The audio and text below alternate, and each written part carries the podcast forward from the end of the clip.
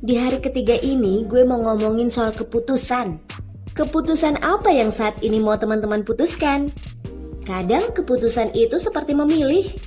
Nah, dari beberapa pilihan itu, tentukan dua pilihan yang paling penting buat teman-teman. Setelah itu, dari dua pilihan tersebut, lihat lagi apa saja konsekuensi dari keduanya. Nih, gue kasih contoh yang kadang sulit buat gue sendiri sih, soal menentukan pasangan hidup.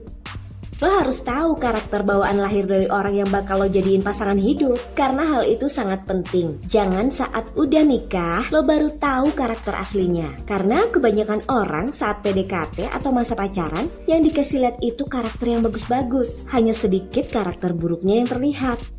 Ingat, menikah bukan 1 sampai 2 tahun, tapi nyampe habis usia.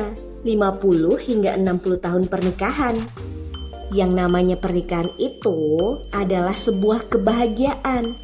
Kalau udah bahagia, nggak akan ada rasa bosan dengan satu orang pasangan yang bakal dampingin kita. Nggak ada rasa sayang jadi hambar semakin lama menikah, tapi makin sayang. Percaya deh sama gue.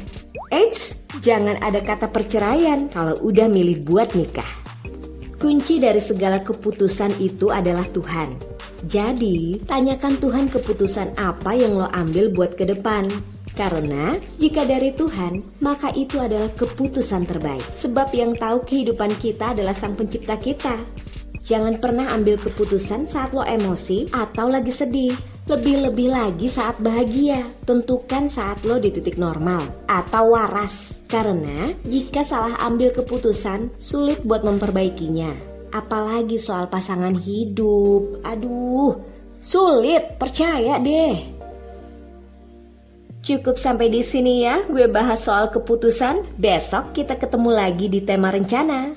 See you, bye.